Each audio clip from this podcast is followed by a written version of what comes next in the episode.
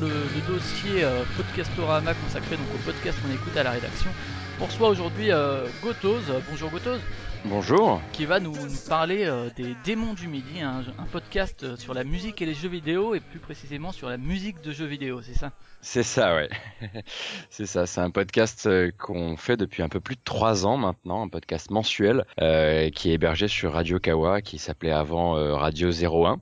Euh, et qui, qui s'est appelé Radio JV entre les deux également. Et, euh, et donc euh, c'est c'est co-animé entre entre ma pomme et Pipo Mantis Pierre-Alexandre Rouillon qui lui bosse à Canard PC moi je bosse chez Gamecult donc on est tous les deux journalistes de jeux vidéo. Avec et, une passion commune pour pour pour la musique du média voilà, exactement. Avec un moment, une, euh, au fur et à mesure des discussions, parce que j'ai, voilà, j'ai la, chance, j'avais la chance de compter le, le, bonhomme parmi mes amis avant de faire un podcast avec lui. Euh, on avait pas mal de discussions autour de la musique de jeux vidéo, autour de l'éveil autour de la musique de jeux vidéo, et puis euh, en fait, on avait l'idée du podcast un peu en même temps, parce qu'on écoutait beaucoup de BO. Moi, j'ai commencé par écouter beaucoup de BO de films, et puis aussi, enfin ensuite beaucoup, beaucoup, beaucoup de BO de jeux, et, euh, et ça nous amenait à discuter un peu de nos univers. On s'est rendu compte qu'on n'avait pas du tout les mêmes, mais on s'est rendu compte qu'en en discutant ensemble et en s'échangeant des liens, etc., on couvrait quand même une bonne partie du spectre. Et c'est là qu'on s'est dit, sous l'impulsion de notre pote, euh, notre pote Faskill, qui lui était euh, faisait déjà euh, morceaux choisis, un podcast où il, faisait vraiment juste du, du pouce disque, où il, passait des morceaux et, il en parlait s'il y avait, si jamais il y avait des anecdotes. on s'est dit qu'on allait faire tout pareil, voilà. On n'a pas réinventé la roue et on a décidé qu'on allait faire un podcast de musique où on passait des morceaux et on parlait de des gens qui la, qui, la, qui la faisaient la musique. D'accord, ouais. Donc là c'est vraiment la naissance, la rencontre avec effectivement Pipo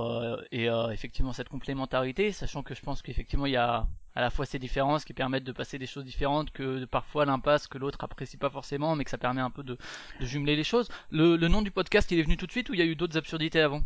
Oh là là, des absurdités, il y en a eu. Il y en a eu pas mal. Euh, en fait, on voulait absolument, enfin très rapidement, on a cherché autour des euh, autour des formats audio. Et euh, le, les démons du midi sont sortis assez vite, mais il y avait également le flac des signes, une autre horreur dans le genre avec le avec le format OG et un autre truc avec le WAV. Je crois que je sais plus, c'était, je sais plus lequel était, mais je me souviens surtout du flac des signes. Mais on s'est dit, il y avait également flac canon ou canon flac parce qu'on était, on est tous les deux des, des fans de Unreal Tournament, mais c'était un peu trop de niche, euh, d'autant que déjà le format FLAC c'est pas connu de tout le monde, donc euh, non voilà c'est resté les démons du midi. Alors que là c'est vrai que pour le coup c'est moins de niche quoi, c'est très très grand public. C'est moins de niche, en tout cas pour les gens qui ont déjà été confrontés au format midi, ce qui, ce qui exclut quand même les plus jeunes, il faut bien l'avouer. Les gens qui ont été ouais. confrontés à aimer les images. Euh, oui aussi.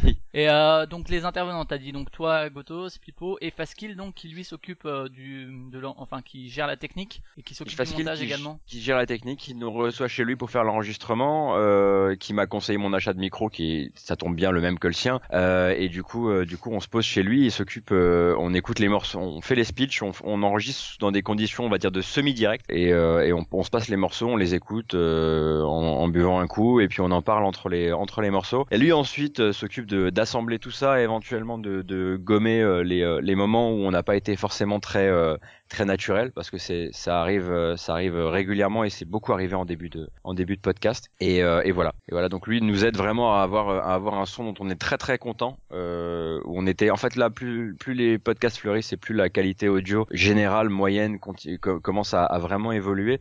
Mais vraiment quand on a sorti le podcast je pense qu'on pouvait être fier parce qu'on avait vraiment une qualité audio euh, assez euh, assez rare en tout cas en matière de podcast de JV donc ouais, voilà. qu'il a aussi est passionné par ça par tout l'univers du son etc du coup c'est vrai que voilà, avant d'être dans le, avant d'être dans la, avant d'être dans les JV, il était dans la radio.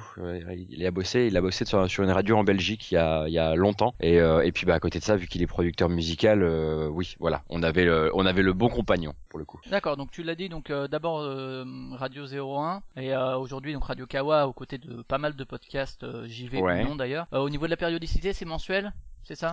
Euh, C'est mensuel, ouais. C'est le dernier mercredi de chaque mois, euh, avec une, une, alternance entre les, les épisodes qu'on appelle des jukebox, où on met vraiment tout ce qui nous sort de la tête. Donc ça va vraiment de toutes les toutes les époques, toutes les plateformes, PC, console, portable, mobile si on veut, euh, vers d'autres d'autres les, le, le, second mois du, du duo de mois, c'est c'est des thématiques où on essaie vraiment de faire des de faire une sélection d'une vingtaine de morceaux qui soient assez transverses. Quand on parle par exemple du futur, on essaie pas forcément de parler uniquement du futur avec des néons et, et des vaisseaux, mais peut-être aussi de se poser la question des euh, des, des, des, trucs post-apocalyptiques ou euh, ou des, des jeux qui abordent le futur de manière un peu particulière. Et donc voilà, on fait ces thématiques. et là, ben, on vient d'enregistrer, on vient d'enregistrer il y a quelques jours, enfin hier pour tout vous dire, la spéciale espace que j'attendais de faire depuis très longtemps. D'accord, il y aura sûrement des, des jeux sortis cette année peut-être. Et c'est possible. Et pas sûr. du coup, ouais, donc tu parles de effectivement l'alternance au niveau du format. Est-ce que tu peux le présenter rapidement un peu le, la durée et puis la manière dont se déroule le podcast? Ouais, bien sûr. Bah écoute, euh, ça, ça, s'articule en une, on va dire entre 20 et 23 morceaux généralement pour une durée maximum pour nous de deux heures. Elle ne doit pas dépasser les deux heures musique et speech des deux intervenants inclus. Euh, et ça s'articule en grosso modo en, dans une, une, une, succession de morceaux dont on décide vraiment de la euh, de l'ordre, à part des marronniers qui sont que quelle que soit la thématique ou quelle que soit l'orientation le, le, de l'épisode, il y a toujours nos deux morceaux d'actu qui sont les jeux auxquels euh, on a, enfin face auxquels on a été mis via notre travail puisqu'on est journaliste jeux vidéo et généralement on arrive à trouver un morceau chacun euh, qu'on a eu qu'on a entendu dans un jeu ce mois-ci et qui nous a tapé dans la tronche, ce qui permet un petit peu de montrer, euh, enfin de, de présenter des jeux actuels via leur BO, euh, ainsi qu'un invité au milieu. Euh, donc un invité, en fait, c'est un truc qui a été qui a été introduit il y a un peu plus d'un an. Et en gros, on demande à un compositeur, compositeur de, de, musique de jeux vidéo, on a réussi à discuter avec pas mal de gens qui étaient qui étaient assez célèbres dans le milieu, malheureusement pas trop de japonais, de nous choisir un morceau, un morceau qui soit pas l'un des siens, mais qui soit un morceau qui lui l'ait inspiré à un moment, un morceau de jeu vidéo toujours, qui l'ait inspiré ou qui lui a donné envie de composer ou qui lui donnait envie de jouer euh, etc. Et, euh, et, on a eu la chance d'avoir plein de gens qu'on aimait beaucoup qui nous ont proposé et des morceaux et des petits speeches qu'on a pu lire euh, à leur place ou en tout cas de leur part et, et c'était plutôt chouette. Et on termine toujours l'épisode sur une reprise puisqu'on aime autant les musiques de jeux vidéo que les gens qui s'amusent à les reprendre de toutes les manières possibles et imaginables. Ouais, je me rappelle notamment au niveau des invités, je crois que c'est Christophe Herral, c'est ça qui avait mis une partie de Pong. Christophe Herral, ouais, qui nous avait, qui nous avait dit votre concept moi musical, je pense que vous en avez déjà passé plein des trucs comme ça et je suis sûr que là vous, si je vous dis euh, on va passer une partie de Pong et, je vais vous dire ce que ça m'évoque, euh, vous, allez, euh, ça va vous surprendre. Et effectivement, il nous avait, nous avait livré un très beau texte qui lui rappelait vraiment ses années, ses années collège-lycée dans le dans le bistrot du coin sur la borne de Pong. Et ouais, ouais, c'était, c'est bien, c'est bien de voir voir les manières par lesquelles même les compositeurs sont arrivés aux jeux vidéo et à la musique de jeux vidéo. Et alors, parlons un peu préparation parce que parler de naturel, etc. On voit quand même qu'il y a, il y a du boulot derrière, hein, que c'est-à-dire que c'est pas juste aller, on va vous passer tel morceau de tel compositeur. Il y a un peu soit du contexte, soit de l'anecdote, soit un peu euh, des du contexte musical euh, ou historique quoi. Euh, ça se passe comment au niveau de la préparation? Vous réunissez quand par rapport à l'enregistrement alors généralement on se réunit environ deux semaines avant l'enregistrement. Euh, en fait on a une série de docs de, de docs euh, Google qui tournent non-stop où on ajoute euh, nos, euh, nos les idées qui nous viennent quand on quand on se voit pas. et ensuite on va généralement piocher là-dedans pour constituer les épisodes avec ce qui vient de nous passer par la tête pendant qu'on était dans le bus pour se rejoindre etc. Parce que c'est là qu'on réfléchit le plus. Et en gros on prépare, on met vraiment les morceaux qu'on veut. on décide ensuite de l'ordre. Enfin on fait une shortlist ensuite on les on bloque une liste de 20 à 23 morceaux toujours selon leur durée euh, et ensuite, on décide un peu de l'ordre en essayant de créer des progressions, ou en tout cas en essayant de pas mettre toute la chiptune au même endroit, tout le super orchestral au même endroit. Et ensuite, euh, une, fois que la playlist est faite, ben on s'occupe, euh, on s'occupe de télécharger les morceaux. Alors toujours le plus, on essaie quand même de le faire le plus légalement qu'on puisse le faire. Moi, je sais que j'ai acheté pas mal de BO pour pouvoir les passer dans l'émission. Et puis ensuite, ensuite, on, met tout ça dans une petite Dropbox à destination de Fastkill pour le jour de l'enregistrement. Mais la préparation, en fait, il y a, il y a une étape entre les deux qui qu'on va se semi-écrire nos anecdotes, puisque tout ce qu'on va trouver en termes de, en termes de morceaux, de compositeurs, etc. Il y a souvent des anecdotes. On va se les semi-écrire euh, avec des, passages un peu plus lus que d'autres, euh, mais c'est surtout dans le but de surprendre l'autre, c'est-à-dire que chacun écrit son doc dans son coin. Euh, ça permet de garder une certaine spontanéité qu'on n'avait pas en fait au début du podcast, parce qu'au début du podcast on, écrivait tout à deux et on lisait le, le doc de l'autre, et en fait ça s'entendait au micro, on entendait vraiment qu'il y avait quelque chose de très surjoué, de très lu et de très antinaturel. Et rapidement c'est une amie commune qui nous a dit il faut absolument que vous appreniez à vous tirer un peu dans les pattes, à vous faire des surprises, à critiquer vos choix de morceaux aussi, parce que c'est ça qui va donner un peu de dynamisme à l'ensemble. Du coup, vous connaissez les titres, euh, les titres euh, choisis par l'autre, mais pas tout à fait exactement ce qu'il va pouvoir en dire. Quoi. Voilà, exactement. Si par exemple, euh, si par exemple, je décide moi, je sais pas, de dire, de dire qu'on va passer un morceau de Deus Ex, mais que Pipo me dit bah tiens, moi j'aimerais bien en parler. Je parle du premier Deus Ex, hein, celui de celui qui est sorti en 2000, et que lui, en plein de plein milieu de podcast, il décide de dire une grosse horreur sur le jeu. Et enfin, c'est c'est ça aussi qui crée crée euh, qui crée le duo euh, qu'on avait déjà dans la vraie vie, mais qu'on avait euh, qu'on n'avait pas encore euh, devant les micros, quoi. Donc ça fait aussi partie un peu de un peu, un peu du délire. D'accord, donc tu as parlé du choix des titres, effectivement, c'est l'espèce de Google Drive euh, géant avec toutes vos idées. Euh, au Ouais. niveau du choix des, des thématiques, c'est par rapport à des titres que vous avez mis dedans et vous voyez à un moment une espèce de cohérence se dessiner, ou bien c'est plutôt les thématiques et après vous, vous recherchez les titres par rapport à ça? Euh, au début, alors au début, il y a les, enfin les plus simples se sont dessinées assez rapidement et elles étaient surtout liées aux morceaux qu'on avait envie de passer parce que forcément on est, on est passé par la case jeu de combat, on est passé par la case jeu de course, par la case jeu de plateforme, toujours en essayant de tordre un peu le thème dès qu'on pouvait pour pas euh, tomber dans les, euh, dans, les, dans les tops et dans les listes. Euh, mais là, c'est vrai que tout doucement, hein, au bout de trois ans de, au bout de trois ans de podcast, on est quand même maintenant sur une recherche qui est plus une recherche de thème et on va trouver des morceaux qui vont peut-être même via le thème nous faire sortir de notre zone de confort. Alors là l'espace par exemple c'est pas un bon exemple parce que l'espace c'est un, c'est un lien qu'on est qu'on a repoussé longtemps en se disant on va pas faire tous les évidents euh, dès le début. On va le faire Mais, en période euh, de Noël quand on n'a pas trop le temps de, de Voilà, préparer par, plus. par exemple, mais euh, mais c'est vrai que mais c'est vrai que que d'autres, par exemple, quand on avait décidé de faire autour du jeu vidéo, à savoir les, les morceaux, les génériques qu'on pouvait entendre à la télé sur les émissions de jeux vidéo, ou les rappeurs qui s'étaient qui s'étaient fendus de textes autour du jeu vidéo, etc. On avait un ou deux morceaux en tête, mais le reste, il a fallu creuser et se poser la question de quels morceaux non sortis du jeu vidéo me font penser à du jeu vidéo. Après, voilà, on a encore d'autres qui nous trottent un peu en tête. Euh, Il y en a une qu'on voulait faire, qu'on a réussi à faire, on était très contents, c'était la Made in France. Vraiment se, se, concerner, enfin se concentrer sur les, les créateurs français et sur les compositeurs français, parce qu'il y a vraiment une patte particulière de composition sur les jeux français, surtout dans les années 90. Un côté, euh, un côté new age euh, très assumé, très kitsch mais très assumé. Donc on avait réussi à faire ça. Et là, par exemple, on réfléchit beaucoup à, à faire une, à faire une thématique autour des mauvais jeux qui ont de très bonnes BO. Euh, mais déjà, il y a un côté subjectif qui, euh, qui fait qu'on on s'écharpe pas mal sur la liste. et euh, et enfin, il y a, il y a encore pas mal de recherches. Donc on le sortira vraiment quand on sera sûr d'avoir une liste où on n'aura pas l'impression d'arnaquer euh, avec la playlist. Quoi. Faire l'inverse, sinon les très bons jeux avec une très mauvaise BO, mais je suis pas sûr Ah, que, que l'auditeur Ah ça ça soit existe. hein. Non voilà, le- je pense que l'auditeur ça risque de lui voilà, ça risque de lui de lui de lui agresser un peu ses, ses souvenirs, c'est un peu dommage. Euh, mais mais ça existe hein. Ça en revanche ça existe. Justement, vous tombez pas à court d'idées à ce niveau-là, au niveau des thématiques, il y a toujours des, justement peut-être sortir justement du le jeu de combat, le RPG, etc. Vous arrivez toujours à trouver quand même pour l'instant, vous tombez pas à court en se disant oh là là, qu'est-ce qu'on va faire dans dans deux trois mois. Dans... Ben globalement en fait on s'est fait peur l'un l'autre très rapidement en se disant oh là là dans un an on est fichu, on n'a plus rien. Donc on s'était dit euh, eh ben ça c'est pas grave, il y aura une jeu de combat volume 2, une RPG volume 2, euh, tout ça. Et puis finalement plus ça va et plus on repousse la possibilité de, de faire notre premier volume 2 parce qu'on a d'autres idées qui nous viennent. Et du coup, euh, bah du coup, on non, on n'est vraiment pas en galère. En fait, un jour, on a un jour, s'est posé la question il y a combien de combien de jeux sont sortis depuis que depuis qu'on est en âge de jouer? Euh, Combien de jeux sortent par an? Euh, Combien de fois on passe notre fin, on passe notre temps sur des bandes camp à écouter des BO, etc. Et on s'est rendu compte qu'on n'allait jamais vraiment tomber à court. En tout cas, pas tomber à court de morceaux. Après, sur les thématiques, oui, la question se pose un peu plus, mais euh, mais bon, non, vraiment là pour l'instant, euh, a pas peur. Et pareil pour l'invité, euh, pour l'instant vous avez toujours réussi, euh, peut-être parfois au dernier moment ou. euh, Ah, il y a eu des derniers, il y a eu des derniers moments, ouais, très clairement. Après, moi, j'ai un peu plus de, enfin, on va dire que j'ai, j'ai des, des frustrations vis-à-vis du fait qu'on n'arrive pas trop à, à avoir de, de, de développeurs japonais. Pour l'instant, on a dû quand même rester beaucoup sur l'Amérique et l'Europe pour la bonne et simple raison que que les, les, les compositeurs japonais sont beaucoup mieux organisés dans leur communication que les développeurs, que les développeurs français ou américains. Et Ouais, du coup, il y a un côté Qu'ils évitent de parler euh, trop librement Voilà. ou ce genre de choses.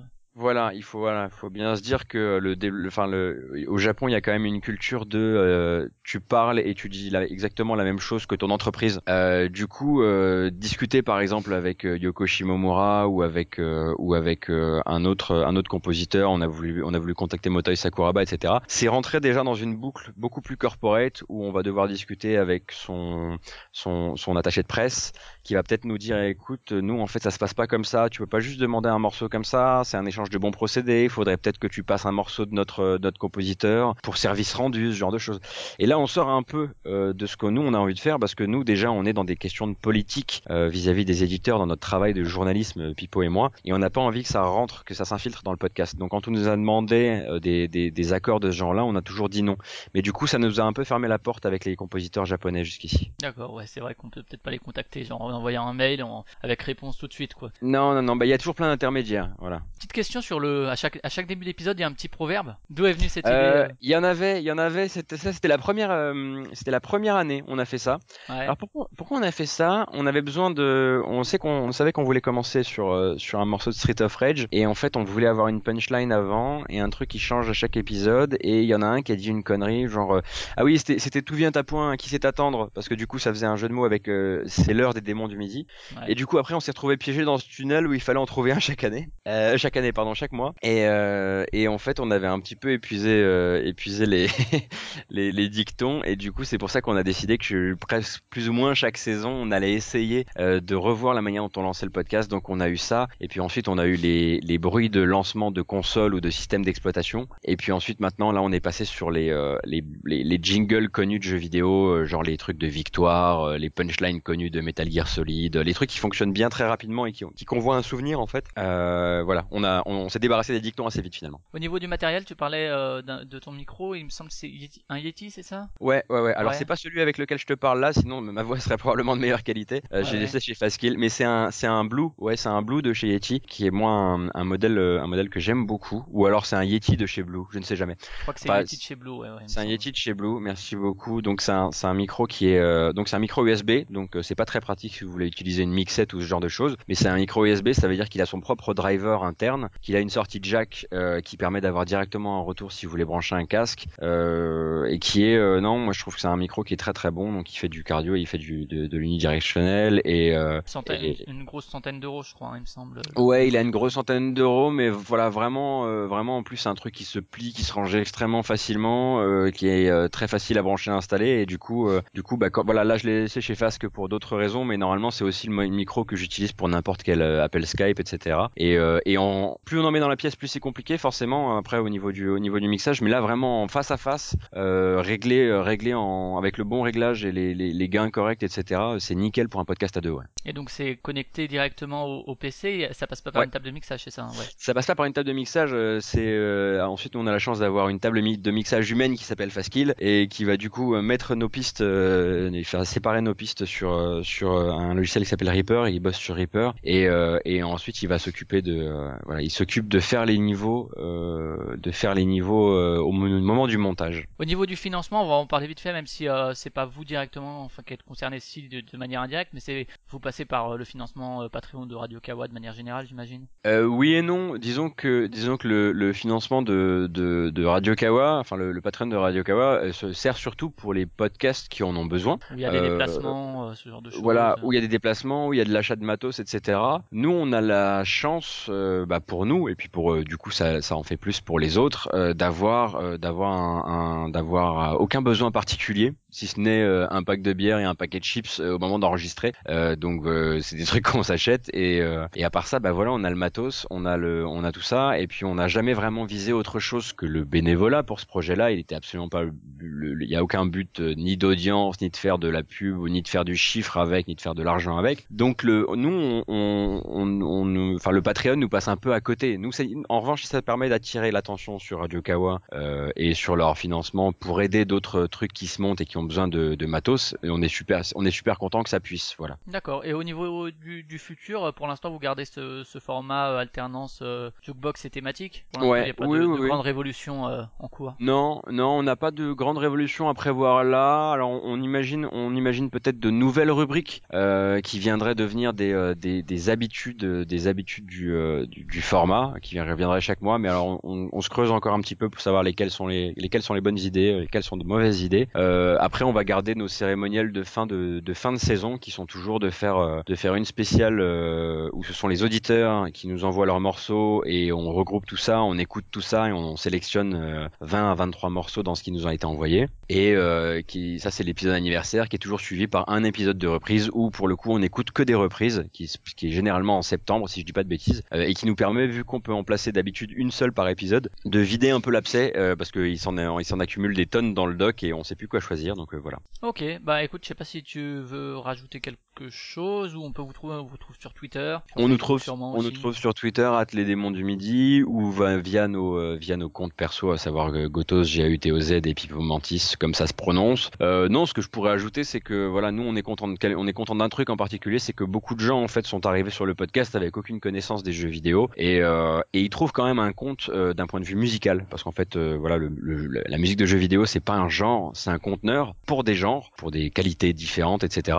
Mais du coup, euh, ça permet en fait de découvrir le travail de musicien. Euh, alors le fait que nous on le ra- on le rattache à ce qui à à, ce, ce- à leur fonction, à sa fonction dans le jeu vidéo, euh, c'est une chose, mais ça en fait un podcast musical qui peut euh, qui peut surprendre même des gens voilà qui écoutent euh, qui écoutent pas de musique de jeux soirée. vidéo.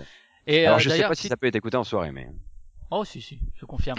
Et euh, petite euh, petite question euh, un peu justement théorique, à quel point est-ce que tu penses justement, tu dis c'est pas vraiment un genre? Bon c'est ça va être la même question que pour une musique de film. À quel point est-ce que on peut apprécier? Moi je sais que par exemple la musique de Silent Hill 2, j'ai jamais joué au jeu et pourtant c'est un de mes albums préférés de tous les Ouais. temps. Et à quel point est-ce que finalement l'appréciation de cette musique se rattache à notre expérience? Rapidement, hein, on va pas partir pour deux heures. Mais... Oh bah je pense que je pense que tu auras, tu auras toujours un rapport extrêmement particulier aux jeux et aux moments de jeu qui ont été couverts par un morceau. Il y a des morceaux, moi, il y a des morceaux très mauvais que j'adore parce qu'ils couvrent un, moment de jeu que je que j'estime inoubliable dans mon dans mon historique de joueur. Je pense que ça crée aussi des, petites dérives parce que tu vois quand euh, quand euh, quand euh, les comment dire quand des articles anglais euh, baptisent euh, Uematsu euh, le Mozart de la, de la musique de jeux vidéo. Faut, enfin, faut se calmer un peu quand même. Enfin, Uematsu fait un travail qui est finalement, par exemple, qui est extrêmement classique et extrêmement attendu et c'est c'est très joli, ça fonctionne très bien, mais c'est pas euh, c'est pas incroyable ni révolutionnaire. Et il y a un côté un peu comme ça. euh, parfois, il faut se défaire de son souvenir euh, pour juste apprécier la musique comme elle est, ou peut-être se dire que bon voilà, c'était sympa, mais que c'était pas euh, non plus incroyable. Après, moi, j'ai également mes comment dire mes coups de cœur à moi et mes trucs qui sont voilà, c'est indéboulonnable du jeu si tu y as joué. Après, je suis quasiment persuadé que tu tu t'es toi en écoutant la BO de c'était Silent Hill 2, c'est ça? Ouais, tout à fait, ouais. Je pense que tu t'es peut-être même créé des souvenirs en écoutant cette BO qui sont pas liés à un jeu mais qui sont liés à autre chose. Ouais, Euh, ouais, sans- doute, ouais, ouais. Ouais, bon, des souvenirs euh, visuels de. Voilà, enfin, on écoute la musique de manière générale, en fait. Mais euh, Oui, voilà, ouais, c'est un truc. euh, je, sais, je sais que par exemple, il y a, il y a plein de BO de films que, dont j'ai jamais vu le film, mais vu que c'était écouté en peignant mes figurines Warhammer quand j'avais 15-16 ans, et ben ça reste. Bah là, c'est la même chose avec le jeu. Je pense que c'est, il y a toujours un côté extrêmement euh, doudou et Madeleine à un moment dans les dans les morceaux qu'on a entendus il y a un certain temps, quoi. ok, très bien. Bah écoute, je te remercie. Et puis, euh, ben, bonne continuation euh, pour les enregistrements tous les mois. Merci de ton invitation. Salut. À la prochaine.